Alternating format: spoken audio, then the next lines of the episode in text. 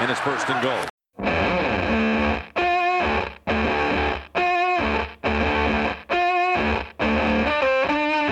НФЛ – совершенно непредсказуемая лига. Это знает всякий, кто хотя бы раз пытался зарядить воскресный экспресс на ставках или играл в Survival Pool. Стабильность результатов – что-то вроде священного Грааля, который каждый пытается, но не может найти. И помимо того, что сама игра американский футбол таит в себе непредсказуемость результата, частенько прогнозы экспертов разбиваются от травмы ведущих игроков чемпионата. Об этом и много о чем еще сегодня в Хадли поговорят обозреватели First and Goal Леонид Анциферов и Алексей Каракай, ведущий 36-й студии Андрей Менко, а также ведущий Станислав Рынкевич. Главное событие всей шестой игровой недели – не тачдаун, не победа и даже не преклонение колена. He took a big hit at the end of that play just as he got it out, and it looked like he might have landed on that right shoulder. That's Anthony Barr. В момент, когда лайнбекер Миннесоты Эндони Бар оттолкнул кутербека Гринбей Аарона Роджерса на газон, поменялся весь расклад в сезоне. Вместе с ключицей Роджерса надломились перспективы его команды. Леша, как выглядит мир НФЛ без Роджерса? А, безусловно, Стас, действительно, это не только в дивизионе все открывает и делает его открытым для победы любой команды, так и в конференции. А, на прошлой только неделе мы обсуждали, что Гринбей являются фаворитами и сейчас без Роджерса это совсем другая команда. А, и я думаю, что нас ждет очень-очень жесткая борьба. И даже, может быть, Чикаго, если мяч будет хорошо прогрессировать, э, включиться в нее. Да, вот мне здесь было интересно, включаешь ли ты Чикаго, вот этот пул команд из дивизиона, которые могут теперь побороться за что-нибудь, конечно. Я понимаю, почему в Миннесоте и Детройте, ну, как бы посочувствовали, но обрадовались, да. Но это получается, что и в Чикаго тоже появился определенный оптимизм. Но он такой очень э, скромный оптимизм, сдержанный, так скажем.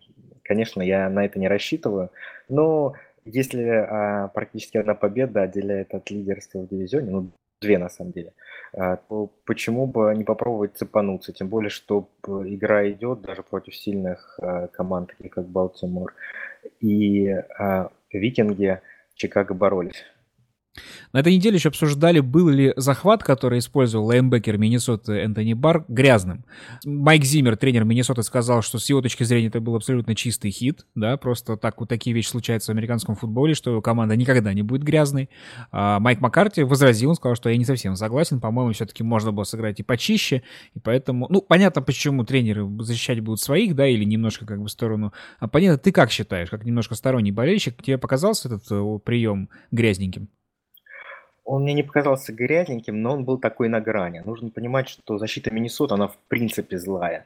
Я очень боялся, когда мы новичка Трубиски выставляли, выставляли против Миннесоты, потому что ре, реально могли его убить. Вот текущая защита Миннесоты, они такие продолжатели традиций uh, Purple People Eaters, да? Uh, пурпурных людоедов, да. Да, пурпурных людоедов uh, в этом плане. И действительно прикладывают очень-очень сильно. На грани. Ну, Роджерс, он добегался, если честно. А, он в последние вот э, пару лет очень себя а, уверенно чувствовал вне конверта. А, и такой, конечно, удар рано или поздно в НФЛ всегда пролетает, когда ты заигрываешься. Ты знаешь, мне все эти хиты всегда кажутся... Вот когда я вижу их динамики, они мне никогда не кажутся грязными. Потом показывают повтор замедленный, и такое ощущение, что э, защитник мог три раза остановиться, попить чаю и обойти спокойно квотербека. Поэтому тут перспектива, конечно, откуда ты смотрел. Поэтому я прекрасно понимаю, почему э, люди с разных с разных баррикад, да, смотрят момент, и об одном и том же моменте у них возникает совершенно разное мнение, поскольку вот динамика в НФЛ в отношении столкновений защитников и игроков нападения, она всегда очень много а, на что влияет. А что ты думаешь о Бретти Ханли, кутербэк, который теперь будет тащить Гринбей до того момента, когда не будет э, здоров Аарон Роджерс, или, может быть, вообще ему придется тащить его до самого конца, в зависимости от того, как будет чувствовать себя ключица Роджерса, отличие от того, что было в 2013, по-моему, году, да, от то, что теперь бросковая рука задействована у Роджерса, тогда у него было словно другое плечо, и в этом отношении восстановиться он смог гораздо быстрее. А теперь вот Ханли, если у тебя впечатление, он, в принципе, уже далеко не первый сезон свой проводит в НФЛ, но пока мы видели его толком только в предсезонке. А, ну, давай начнем с того, что все эти слухи, Коперник, Рома, это все от лукавого. Их точно в Гринбей не будет. Гринбей это та команда, которая э, растит своих, и Хандли именно их такой проект долгосрочный, в который они вкладываются. А, мне кажется, что тут больше нужно говорить не о Хандле, а о том, как а, Маккарти сможет перестроить игру команды. А, потому что Bay это 66% паса и 34% выноса. В этом нападении может играть только Роджерс. Хандли в нем играть не может. И Маккарти должен нам показать и доказать, что он может перестроить нападение под своего второго квотербека – потому что именно этим хороший тренер отличается. Он умеет э, а, использовать сильные стороны своих игроков и скрывать их слабые стороны. Если игра не будет перестроена, то у а, Хандли на таком огромном количестве пасов э, ничего хорошего не выйдет. Это будет большое количество ошибок, и это будет плохо для команды. Если же говорить про самого Хандли, то он такой очень э, крутой атлет. У него по Spark рейтингу, это, э, которым измеряется как раз атлетичность, он ходит 95-процентный э, показатель, то есть он лучше, чем 95% всех спортсменов. А, он очень хорош на выносе, у него в колледже за три года 30 выносных тачдаунов, а в пресизоне он провел 299 снэпов, 10 тачдаунов, 2 выносных тачдауна а, и пассовый рейтинг 107,3. Это а, лучший рейтинг в пресизоне. При, при этом, при всем, конечно, сложно сказать, получится у него стать лидером Packers и сможет ли он их привести к победе в дивизионе. Случаи такие бывали. Взять того же Курта Ворнера в 99 году после травмы основного квотербека, когда он вышел, или а, Брэди в 2001 году. Совсем недавно, да, в прошлом году Прескотт вышел после Тони Ромо и блестяще провел сезон. Ну, но вот именно с Прескоттом хорошо было видно, как а, команда перестроилась под квотербека другого типа, и именно коучинг тут стал решающим моментом. Посмотрим, смог, сможет ли это сделать Маккарти. Ну, плюс ни один из этих квотербеков, наверное, не заменял настолько а, элитарного, что ли, разыгрывающего, да, поскольку, конечно, уровень Роджерса и уровень Хандли отличается многократно от того, что было в случае с этими квотербеками. А, Лень, Андрей, не хочу вас совсем прокатывать мимо этой темы. Как вы отреагировали? Какая у вас была первая мысль, когда вы увидели, что Роджерс а, упал на газон, а потом еще breaking news вышли о том, что он сломал ключицу? Ну, во-первых, э, если позволишь, про захват тоже свое мнение выскажу. Вот, э, опять же, в, какой, в каком плане он грязным получился? Сам по себе захват, ну, вот как по мне, я вот даже прямо сейчас пересмотрел еще несколько раз этот момент. Ну, не был сам по себе захват грязным. Обычный захват, да, вот, а в чем его грязность? В том, что, наверное, он уже по ситуации был ненужным. Вот и все. И в данной ситуации, по сути это точки зрения главных тренеров команд, они по-своему, э, они по-своему правы по-своему правильные, но вот опять же, как говорится, это футбол. Тут уж ничего не поделаешь. Но потеря Роджерса, конечно, будет очень серьезной. Честно говоря, в Хадли, вот этого парня Хандли, да, как его зовут, даже, даже подзабыл. Ну, придется теперь нам всем его фамилию выучить, желательно еще имя.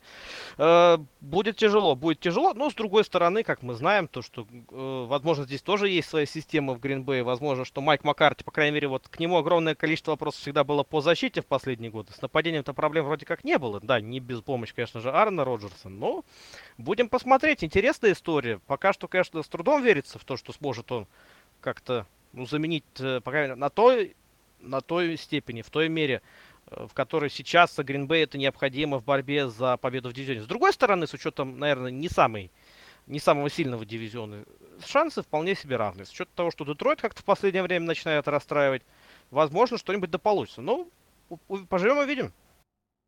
Мне на самом деле Хандли понравился по... Была передача, по-моему, перед драфтом, на котором его выбирали. Вот там это был что-то из разряда Knocks, да, только а, такой маленький отрезок про то, как эти э, выпускники университета готовятся к драфту. И Хандли по тем интервью, которые он давал, по тому, как он готовился, показался мне довольно толковым парнем, да, вот не одним из тех вот понтовых таких а, чернокожих кутербеков, которые часто выходят в НФЛ. И я с симпатией к нему относился, было интересно. Вот он был одним из тех персонажей, за которым я следил, куда он попадет. К сожалению, для меня он попал в Гринбейт, с другой стороны, остался в дивизионе. А, хотя бы я отслеживал дальше, как у него дела происходят. А, будет интересно еще посмотреть на него с той точки зрения, что он ведь сколько, третий год, по-моему, или три года вообще у него уже в команде. И спрашивается, вот Маккарти, по-моему, считается как бы специалистом по работе с э, квотербеками, если я ничего не путаю, да, по прошлому своему профилю, и спрашивается, если он у вас три года провел, и вы не можете его использовать, что же вы с ним делали все это время, да? В этом отношении будет интересно меня посмотреть. На минувшей неделе Адриан Питерсон сменил Нью-Орлен на Аризону, но даже самые смелые оптимисты не могли предположить, насколько удачным получится дебют 32-летнего раненбека в новой команде. The and he will take it all the way for an Arizona touchdown, 27 yards. Леня, у нас к оптимистам не отнесешь никак, так что спрошу прямо, превзошел ли Питерсон твои ожидания? Конечно, превзошел, но мне кажется, превзошел вообще все ожидания, которые были. Наверное, максимальные ожидания были у ген-менеджера и тренера, и он, наверное, им как-то соответствовал в этом плане. А, а так, ну, без сомнения, да. Ну, я очень рад, что именно так все получилось, хотя по-прежнему, да, по брюжу, э, ну, есть там сомнения, что будет все так продолжаться. Наверняка будет какой-то э, такой медовый месяц, возможно, он продлится всего эту игру прошедшую, и он уже как бы закончится, э, закончится буквально на следующий, может продлиться чуть дольше, а, вот. И, а, в принципе, будет понятно, подходит он, не подходит. Вот после какой-то серии а, игр нужно, нужно время еще. Сейчас было очень много именно эмоциональной составляющей вот во всей этой а, игре и в этом результате. Да, было видно, что для Питерсона вообще очень важная игра, потому что вот э, потому что его явно уже припекло от того, что насколько в него не верят, и важно было доказать. Но вот э, в прошлом подкасте ты говорил о том, что больше тебя беспокоит, что он из одной команды с пасовым нападением и без линии нападения перешел в другую такую же, да? Почему не все-таки получилось? Пускай это пока только в рамках одной игры, пускай эмоции дополнительный заряд дают, но с точки зрения игры, почему вдруг зашло? А, да, зашло, потому что вернулось два игрока линии нападения стартовых, которые должны были быть в старте с самого начала. А, ну, то есть а, Алекс Бун он был, но травмировался, по-моему, после третьей недели, если не ошибаюсь. Диджей Хамфрис, по-моему, вообще первый раз вышел. Это получилась вся левая сторона линии нападения. И, кстати, если мы там посмотрим самый большой вынос, они как раз были влево. А, так что в этом плане а, Питерсону повезло. Если будет оставаться а, вот этот состав более-менее здоровым, то может получаться чуть лучше. А по поводу именно пассового нападения, я думаю, что ну, была некоторая такая установка Питерсона загрузить в эту первую игру, и потихонечку это будет сходить на нет. А, хотя, ну, я не знаю, чем будет руководствоваться именно главный тренер, как будет выбирать. А, с одной стороны, да, то есть наличие Питерсона, хорошо играющего, с хорошей линией, дает а, нападению такую универсальность, нет перекосов пас, ну, то есть его не было в этой игре.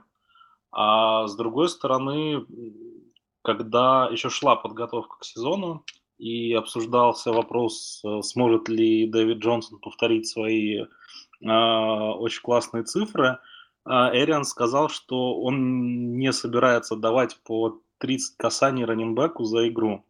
А, вот Питерсон в этой игре, по-моему, 26 раз, 26 выносов совершил, то есть почти 30.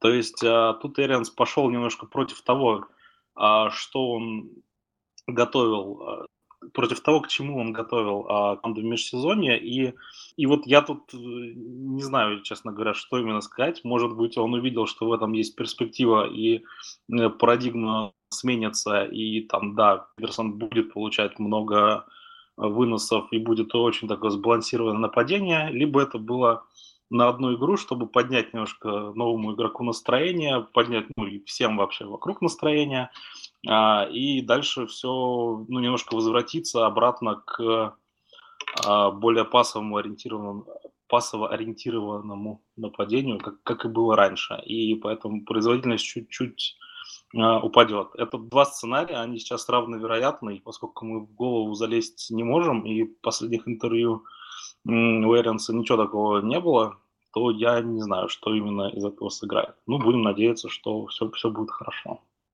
Ну, я бы добавил, что а, а, Питерсон это в принципе такой игрок, который работает на большом объеме выносов. Вот когда ему дается много выносов, у него все получается. Когда он получает пару, пару а, выносов за игру, как в случае с Новым Орлеаном, то совсем не ладится. И тут а, сценарий игры был такой, что Аризона э, лидировала с комфортным преимуществом, и это как, а, а такой сценарий как раз предполагает, что раненбэк получает много выносов, он в том числе э, убивает время, удлиняет собственные драйвы, Э, в общем, Питерсон попал тут в струю. Опять же, он не из шотгана играл, а, а с квотербеком, который находился под центром. В общем, все. Э, и, и главная причина, которую мы, кстати, не упомянули, почему у него все получилось, это Питерсон находится в хорошей физической форме. Это очевидно, я думаю. Я не знаю, что должно случиться, чтобы он был не в хорошей физической форме. Мне кажется, это будет один из тех игроков, вот как Фарф, он а, закончил карьеру, но при этом а, неоднократно говорили, что ему там уже за сороковник, и при этом было большое желание, если бы нужно было выйти в лигу, он бы запросто это сделал, физически он готов. Я думаю, что Питерсон тоже после того, как закончит свою карьеру, будет еще очень много времени готов чисто физически в игру вернуться. А мы в прошлом подкасте говорили про Giants, и Giants после этого выиграли. Мне интересно, сколько это работает, потому что пора уже, по-моему, Сан-Франциско Сан-Франциско побеждать. Очень интересная команда, несмотря на то, что она находится немножко э, тише воды, ниже радаров, да, из-за того, что у нее сейчас 0-6. А, Андрей, что сейчас происходит в Сан-Франциско? Как у них происходит перестройка для тех, кто этого всего не наблюдает? Ну, потихонечку происходит эта самая перестройка, вкатывается пока что команда. Вот мы и нового кутербэк увидели в нынешнем матче против Вашингтон Редскинс. И, кстати, в целом Бетхарт или Бетард, как тут его правильно называть. Э, опять же, я думаю, он своей игрой покажет, и мы будем его называть правильно. Но в целом провел хороший матч 23-летний кутербэк э, из Айова Хаукейс. Э, там он 4 года провел и матч против Вашингтона в целом по цифрам получился довольно неплохим. Тут 245 ярдов можно отметить, один тачдан, один перехват. 19 э, из 36. То есть для квотербека Сан-Франциско это достойные цифры. Но, правда, я бы не стал считать матч против Вашингтона совсем уж показателем. Мне кажется, что Вашингтон в какой-то степени расслабился. Вот примерно так же, как расслабилась Атланта в матче против Майами, вот так же и Вашингтон решил почувствовать себя э, по, ну, соответственно, да, к концовке второй четверти, когда они уверенно, казалось бы, 17-0 лидировали. Ну, дальше уже, ну, это Сан-Франциско, ну, как мы будем им проигрывать в дальнейшем? Ну, как такое вообще может быть? Ну, о чем вы? А в итоге получилось вот что, едва не проиграли, в последний все-таки момент собрались, 26-24 победу вырвали. Но, опять же, тут... Э, на каждый матч, наверное, говоря про Сан-Франциско, найдется, да, своя причина поражения. Опять сейчас не будем тут про весь сезон вспоминать их 0-6. Нет, да? давай вспомним, в каком контексте. Вот мы когда смотрим на Кливленд, мы понимаем, что 0-6 это прям про них. Вот этот результат, который им соответствует. Что Сан-Франциско, 0-6 это про них или же вот чисто с моральной точки зрения они заслуживают более позитивного результата, как тебе кажется? Uh, ну, тут смотри какой момент. Если смотреть по расписанию, а у кого Сан-Франциско должен был выигрывать? Ну, слушай, они после Каролины на первой неделе все свои матчи проиграли в 2 или в 3 очка. А, два или три очка, один забитый Нет, филгол. я не говорю по играм, я говорю, вот если смотреть просто на расписание и предварительно э, так вот говорить, у кого они могли выиграть? Я не могу так тебе ответить, но я бы и в отношении Джетс такого не сказал два месяца назад, у кого они могли бы выиграть. Это же НФЛ. Тут каждый может выиграть каждого. Э, безусловно, это примерно как английская футбольная премьер-лига. Э, вот так вот громко будет сказано. Ну, э, по поводу все-таки... Ну, не знаю, сложный вопрос. Вот лично я бы как бы по игре да, наверное, где-то, ну, как-то, ну, должно чуть повести. Вот, наверное, чего не хватает, еще везения Сан-Франциско, потому что, да, как ты правильно отметил, катастрофически последние игры про, э, проигрывают вот только так очень близко. Хотя, ну, опять же, так смотреть на, на список соперников, ну, наверное, кто напрашивался? Рэмс. Ну, с Рэмс, пожалуй, у них самый близкий матч и получился. Там, конечно, какое-то сумасшествие, как это обычно бывает в четверговом футболе. Тем не менее, следующий матч с Далласом. Ну что, опять, опять, опять по, по, на бумаге-то, опять Сан-Франциско не фаворит никак не выходит. Тут вот, вот реально не повезло с календарем. Попадись им соперники, ну, чуть-чуть попроще. Эм, ну, словно вот не одна Аризона, а две, да, если, если позволите. Или Рэмс тоже. Ну, хотя Рэмс в этом все хороши, на самом деле. Э, так что, вот конкретно вот именно календарь сложный для Сан-Франциско. Может быть, по сути, да, как-то. По философии. А может быть, по может быть, если бы... Ну? Может быть, если бы не соперник был другой, а квотербек, если бы Беттерд играл пораньше, как он тебе показался по первой игре, чем он лучше Хойера? Ну, я бы не сказал, что чем пока, пока чем-то он лучше. Просто быть лучше Хойера, наверное, не самая сложная задача для квотербека в НФЛ. Для квотербека, который хочет что-то из себя представлять серьезное. По первому матчу пока трудно делать какие-то выводы. Ну, смотрелся неплохо. Нельзя сказать, что это как-то супер. Но я опять же цифры привел. И, наверное, цифры даже отражают в целом его игру. И я считаю, что пока рано какие-то выводы делать. Но то, что наверное, он в этом плане чем лучше Хойера, то, что он голоден до игр. Голоден до побед, потому что с ним этого еще ни разу не происходило. Это вот первый сезон в НФЛ. Вот, наверное, вот на этом можно попробовать сыграть Сан-Франциско. Но, опять же, где сыграть? Вот я просто сейчас открываю расписание, смотрю, Даллас, Филадельфия, вот с Аризона будет еще один матч. Если там Питерсон не на выносе 200 ярдов, можно попробовать. Леня, у тебя вообще не уважает, ты понял, да? Да, я записал.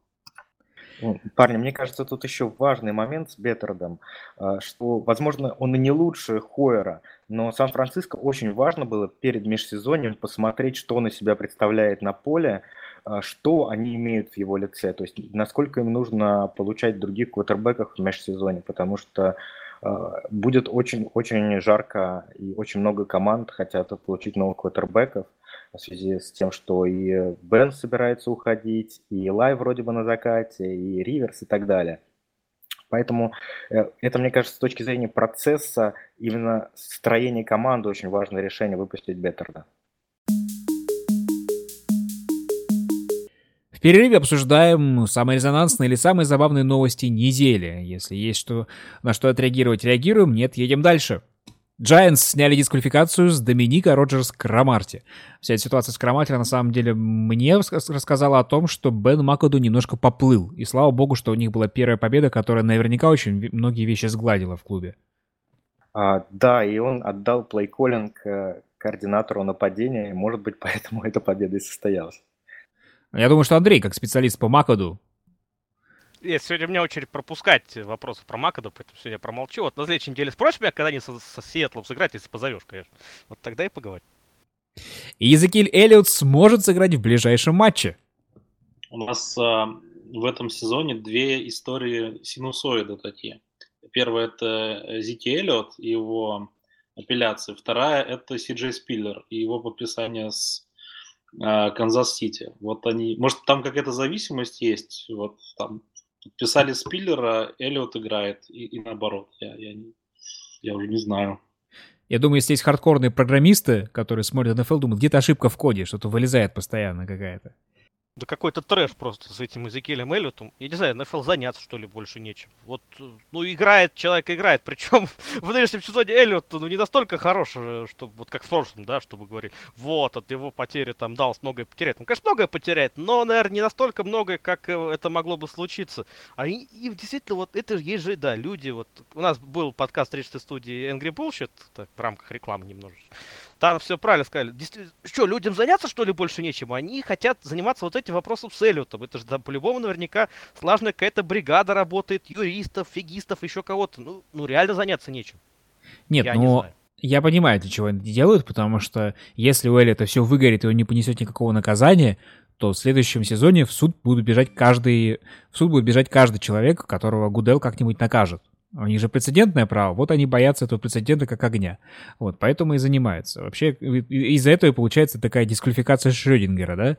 А, но для меня, вот, меня эта ситуация особенно не, трогала, не трогала, да, я и за команды другие болею и так далее. Но теперь я возмущен до глубины души, потому что в одной из лиг, а, фэнтези, естественно, человек, который прочитал про то, что все, его наконец дисквалифицируют, выкинул э, Зики Эллиота на рынок, на вейвер, и его подобрал человек, с которым я играю сейчас вот на этой неделе. То есть прямой вред лично мне уже нанесен.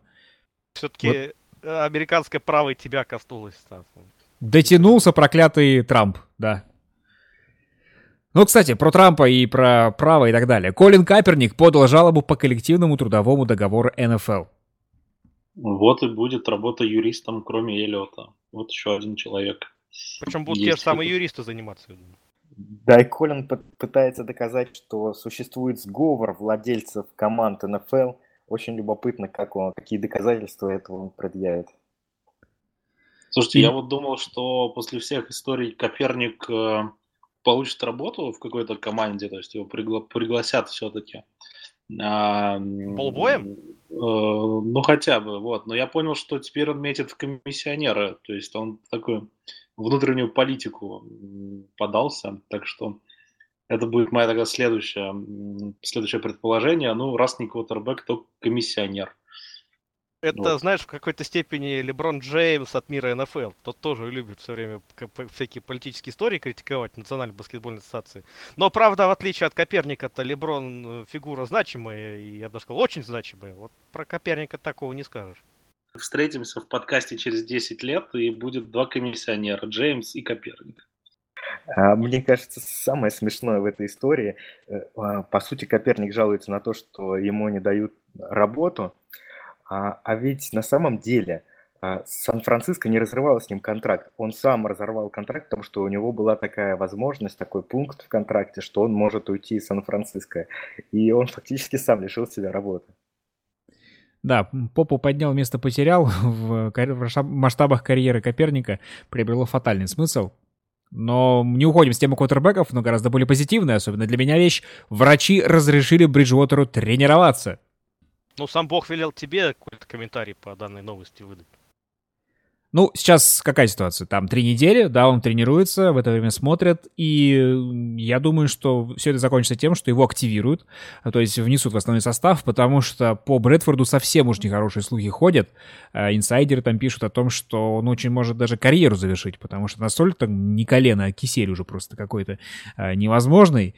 В этом отношении, конечно, кроме Кинома, сейчас у Миннесоты просто нет в составе никого. У них э, Слотер, человек по фамилии Слотер, второй квотербек, дублер, а, ну, человек, который никогда не то, что там в НФЛ-то никогда официальной игры не играл, он в предсезонке-то толком не играл, поэтому тупо нужен Миннесоте квотербек как запасное мясо.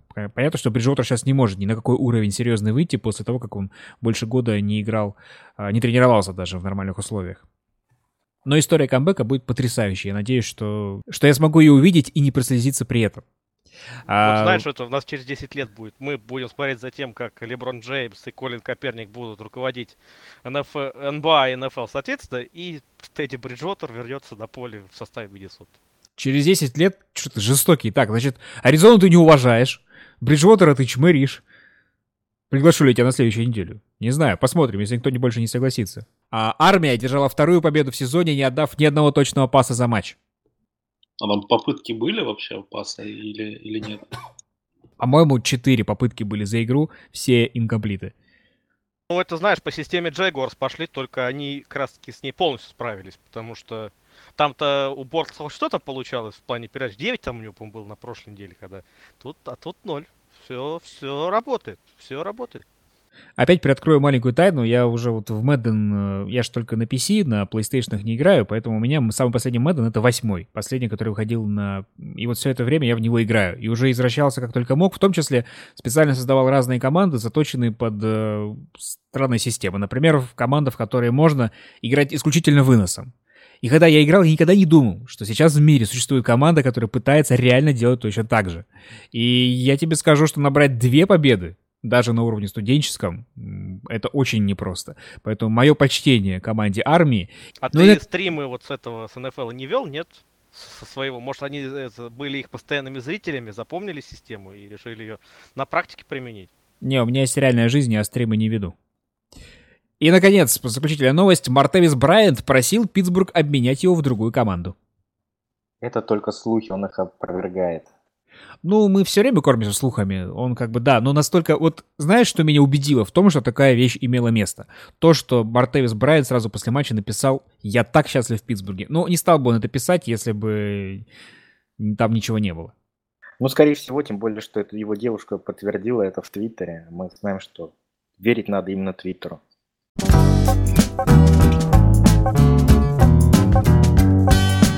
Переключаемся на вторую половину нашего подкаста. Ближайшие игры на выходных. Выбираем три самых интересных, и от них уже пляшем. Первая игра, которая меня заинтересовала, это Лос-Анджелес Чарджерс против Денвера. И, конечно, когда мы говорим о Чарджерс, нам интересно поговорить о карме. А, первые игры в этом сезоне они проигрывали из-за незабитого филгола, а тут прям поперло. Последнюю игру выиграли только за счет того, что новый кикер Ник Новак забил свой филгол. Леня, как удача повернулась наконец-то к Риверсу правильным местом? Ну, она должна была в какой-то момент не может вечно, то есть может, конечно, продолжаться вечно, но гораздо больше вероятность, что все-таки когда-нибудь э, это случится. А другое дело, что если полагаться только на удачу, то дальше все опять может быть так же плохо, как было в самом начале.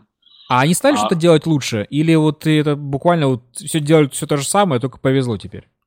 Вот в матче с Оклендом э, там просто плохо сыграл Окленд. То есть там Чарджерс, по-моему, были немножко второй скрипкой и просто капитализировали те потери и ту неудачную игру, которую показывал, э, показывали Рейдерс с, там не до конца здоровым э, Дереком Э, так что, ну, это вот, наверное, да, еще один какой-то элемент удачи, помимо финального филгала. Так что не знаю, ну тоже тактика, почему бы нет. Если ты понимаешь, что у тебя не идет, то можно выжидать. В конце концов, а, защита у Чарджерс неплохая, и они это продемонстрировали а, в игре с Оклендом. Там и, и Боза неплохо играл, и остальные тоже, в принципе, не, не то чтобы оплошали. Так что шансы есть, да, немножко шаг вперед небольшой. А, зайдем только со стороны Денвера. Вот поражение от Giants, от команды, которая шла 0-5, которая не могла выставить э, своих лучших ресиверов, у которой не хватало нескольких ключевых защитников, в том числе того же самого Роджерс-Кромарти, о котором мы уже сказали. И тут поражение Денвера — это просто недонастрой в данной ситуации или ситуация, при которой, получается, и у Chargers есть шансы в этой игре?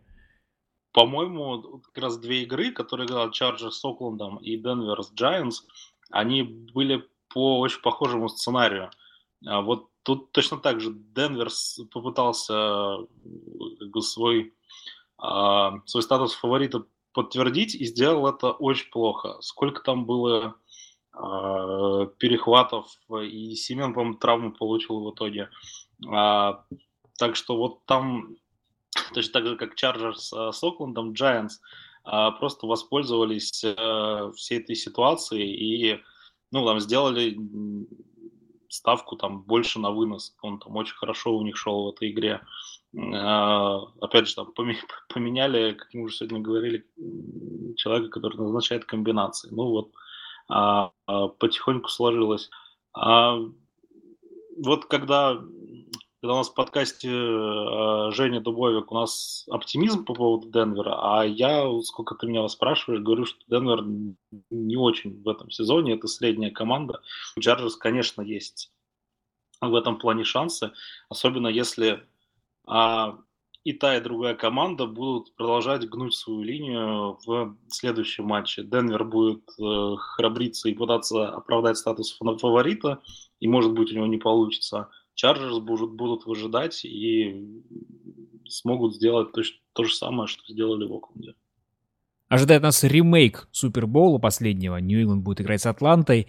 И Атланта очень интересно готовится к этому матчу. Они с Долфинс такое своеобразное напоминание всем сделали, потому что они вели 17-0 после первой половины, а потом вдруг слили все в одну калитку и умудрились а, сделать так, что Джей Катлер а, совершил мега-камбэк причем уже не первый в этом сезоне. Андрей, у тебя хочу спросить, как тебе кажется, Атланта будет спокойно совершенно готовиться к этому матчу или же будет дрожать, пометуя о том, что происходило в Супербоуле? Удалось ли им преодолеть те вещи, которые их пугали, потому что мы все читали, наверное, колонку, которую писал Мэтт Райан, да, для Players Tribune, и обсуждали даже ее в подкасте. Но одно дело вот то, что было написано, а другое дело то, что мы видим от Атланты в этом сезоне. Ну, если основываться на том, что действительно Атлант показывает в этом сезоне, я лично не думаю, что как-то какой-то супер серьезный, ну, не так рассказал, а, не считаю, что какой-то как проблемно как-то волноваться будут они перед этим матчем. Нет, а зачем? Сейчас все в их руках. Им нужно спокойно, планомерно готовиться к матчу. Тем паче, с учетом, опять же, Патриотс и их защиты, как бы тут сойдутся две вещи, которые должны работать, но почему-то работают пока не совсем в правильном направлении. Вот это будет интересная дуэль с этой точки зрения. Я думаю, что Атланта Атланта подает к этому матчу, ну, не то что к обычному, наверное, все-таки какие-то мысли у них будут, конечно, взять реванш за тот Супербол, все дела. Но какой-то супер, супер там подготовки вряд ли. Я думаю, чистая, планомерная, стандартная подготовка к матчу, не более того. Ну, кстати, зная, насколько ты, в принципе, человек эмоциональный, эмоционально подходящий к матчам, мне интересно было, как ты вообще выжил после того Супербоула? Ну, нормально выжил. Чуть на поезд, конечно, не опоздал. Проснулся где-то буквально за полчаса до его начала. Хорошо, что ехать было недалеко. Иначе я бы так, да, остался бы в Москве. Чего я, конечно, делать не очень люблю. Но вообще, вот э, так, если какой-то эмоциональный фон к нынешнему матчу говорить, э, вот знаешь, вот мне, кстати, вот у всех, мне, всех мнений интересно, если кто захочет высказаться. Вот у вас есть ощущение, что это матч ремейк Супербоула прошедшего, то что вот 32 команды, которые играли в прошлом сезоне в Супербоуле. Вот вообще так, вот лично у меня нет вообще такого, такого, таких эмоций, таких ожиданий. Вот абсолютно нет. Вот, видимо, потому что, ну так, в нынешнем сезоне такую игру показывают команды. Ну нет и все просто середина сезона, мне кажется, это не э, эмоции матча открытия, по-моему, что там периодически случается, что матч открытия он совпадает с э, Супербоулом, хотя я статистику не смотрел, но мне кажется, по крайней мере, точно э, у чемпиона есть вариант там сыграть с, с финалистом. А, и команды, ну, просто они делают какую-то, решают свои задачи, поэтому а, именно эмоций Супербоула, наверное, нет. Но с другой стороны, а, то, сколько Атланта говорит, как они это все преодолели и как они об этом всем не думают, говорит о том, что они очень много думают, и им приходится с этим справляться гораздо больше, чем они пытаются показать. При этом это, возможно, не их-то вина. Может, они бы и хотели забыть, но их все равно будут спрашивать. Мы это обсуждаем. И на пресс-конференциях об этом будут спрашивать и до игры, и после игры. И ну, никуда от этого не деться. Не в вакууме же команда.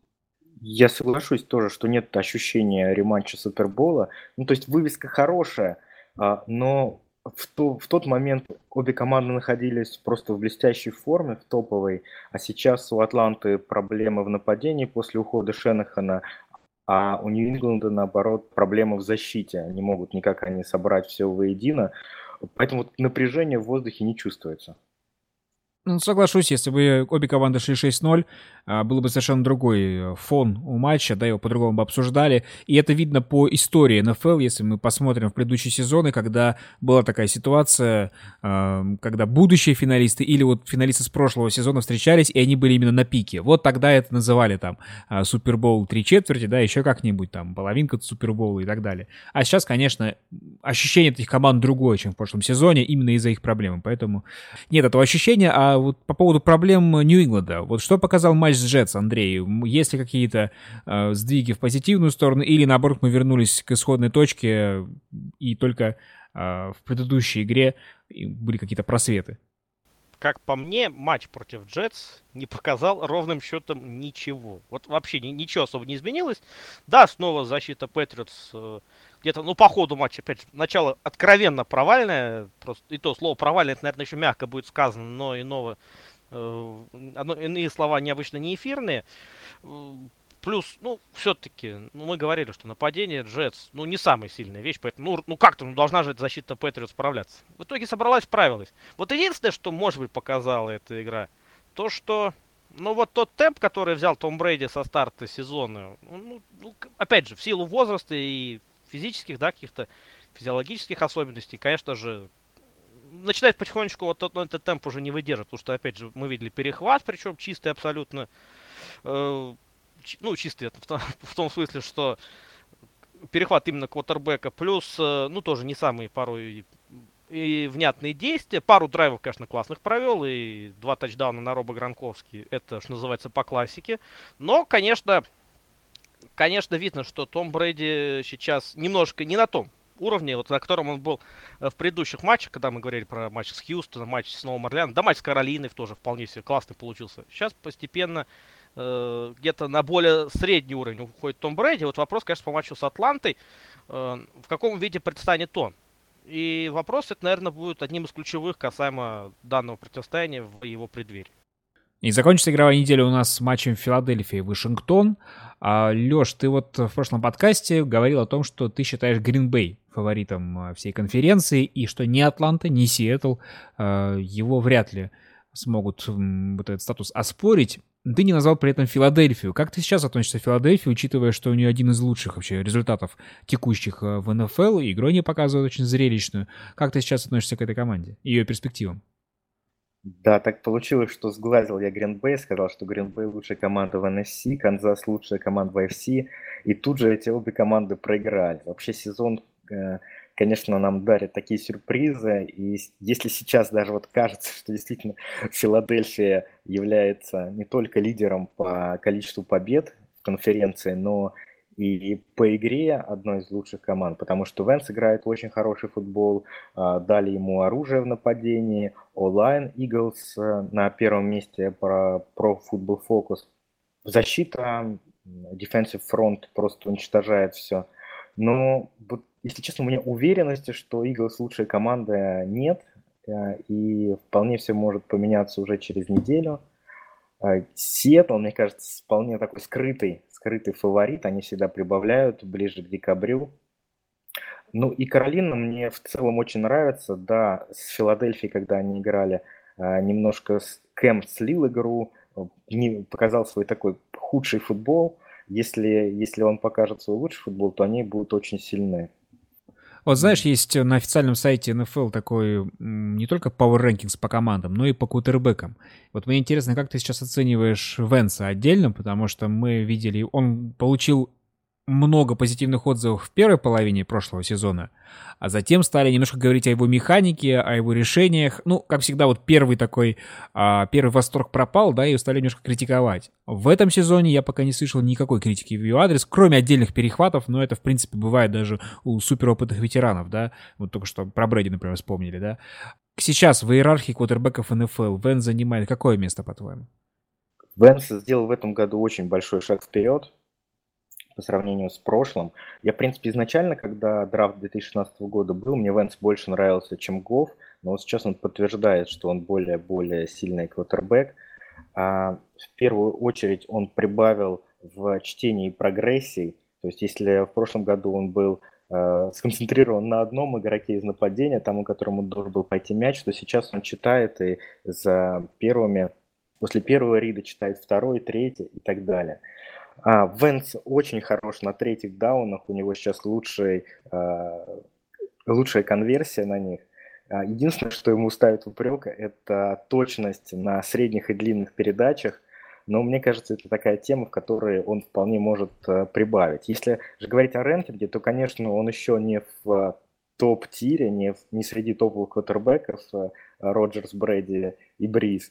А, но он подбирается вот ко второй группе таких э, квотербеков э, надежных, которые приносят победы. Это Рассел Уилсон, а, Алекс Смит. Он за счет а, своего, так скажем, ума очень, очень хорошо менеджерит игру, делает очень много audible ов, и именно это позволяет Филадельфии держаться в игре и выигрывать. Лэнс сражается не только за себя и свою карьеру, да, но в каком-то смысле его успехи могут э, сделать так, что скауты и ген-менеджеры будут по-другому смотреть на очень классных квотербеков из очень маленьких команд. Я напомню, что Лэнс пришел из Северной Дакоты Стейт, это даже не э, подгруппа боулов э, в NCAA, это первый дивизион, э, то есть прям, ну, совсем глубины, да, с точки зрения скаутов и тех, кто работает в НФЛ. Поэтому если Венс вот так вот будет продолжать, то я думаю, что все а, квотербеки из э, маленьких университетов могут рассчитывать на то, что на них будут смотреть пристальнее. Это всегда так работает. НФЛ — это лига тех, кто копирует. Э, поэтому, например, все раненбеки очень радовались успеху Езекииля Эллиота, потому что все понимали, что после этого раненбеков снова начнут выбирать высоко, и так и случилось. Форнет, собственно, один из тех, кто а, благодаря этому был выбран Джексоном очень высоко. Что тогда скажешь о его визави в этом матче, о Кирке Казинсе, а, по тому, как он показывает игру в этом сезоне, и вообще, как ты думаешь, а, будет ли он серьезно котироваться на рынке свободных агентов, оставит ли у себя Вашингтон, что по этому поводу думаешь? Он смотрится, в принципе, так же, как э, и в прошлые два года, довольно хорошо. А, мне кажется, что Вашингтон не сможет его оставить. А, просто когда велись переговоры летом между Вашингтоном и Кирком, там а, даже не смогли стороны приблизиться а, к каком, какой-то хотя бы ориентиру общему. И более того, Казинс не сделал собственного ответ, ответного предложения, не сказал, я хочу вот столько-то получать в год. Мне кажется, это говорит о том, что он не хочет быть в Вашингтоне. Что касается контракта, то он получит на рынке свободных агентов э, однозначно больше Мэтта, Мэтью Стаффорда, который получил 135 миллионов на 5 лет, э, потому что просто спрос на квотербеков огромный, мы уже говорили. Э, я на прошлой неделе занялся тем, что посчитал, сколько команд нуждаются в квотербеке, и у меня получилось 16 команд, то есть ровно каждая вторая команда НФЛ – сейчас будет стремиться получить к себе разыгрывающего. И, конечно, в этих условиях он сорвет однозначно банк, установит рекорд по общей сумме контракта и по гарантированным деньгам. А, что касается того, кто, кто фавориты в борьбе за Казинсом, то мне кажется, что это, безусловно, 49-й, и Шенахан все-таки они уже играли вместе, и Шенахан его драфтовал. На этом на сегодня все. В Хадле встречались Леонид Анциферов, Алексей Каракай и Андрей Менко, а также ведущий Станислав Ренкевич. Пусть выходные пройдут без травм, физических или же душевных. Счастливо!